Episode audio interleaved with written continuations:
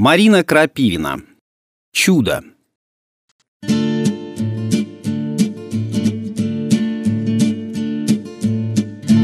Он открыл дверь своим ключом. Она вышла из комнаты. «Купил?» — спросила она Кашлянов. «Да, вот э, чай, масло, сыр, хлеб». Он доставал продукты из целлофанового пакета. «Пельмени? Хлеб? Белый?» «А какой надо было?» «Я же просила, никакого хлеба, никаких пельменей!» «Да пельмени вроде ничего, смотри, халяльное там мясо». Неужели так трудно запомнить? Она подошла к раковине, полной грязной посудой, начала яростно мыть, продолжая пилить. Никаких пельменей, никакого мучного в доме, я же просила. Никакого сладкого, это как сухой закон для алкоголика. Неужели нельзя пойти навстречу другому человеку? Это твой эгоизм. Тарелка выскользнула из мыльных рук, разбилась. Тарелка была из старого сервиза, кобальтовая, больше таких нет. Она почувствовала сквозняк, закрыла кран. Хлопнула входная дверь. На кухне никого не было. На столе лежал целлофановый пакет, из которого торчал кусок сыра, стандартный брикет сливочного масла, пачка дешевого чая. Батона и пельменей в пакете не было.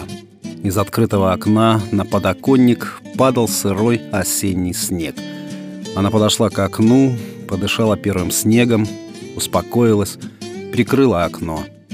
Начал душить кашель.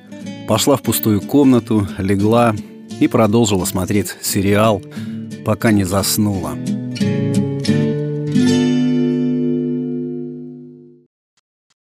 Утром дворник Мирзо не успел позавтракать. Хлеб кончился. Вернее, заплесневел. Целый батон пришлось выбросить. Злился на молодого Махмуда, который не насушил заранее сухарей.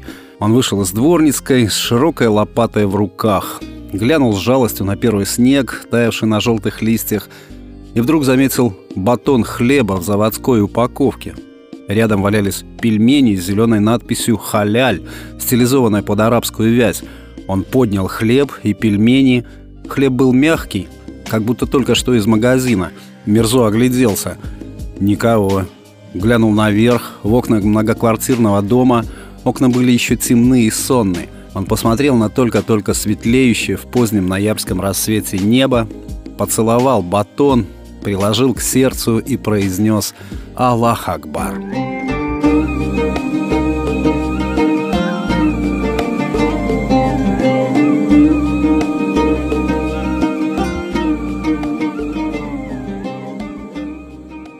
Текст читал Сергей Красноворот.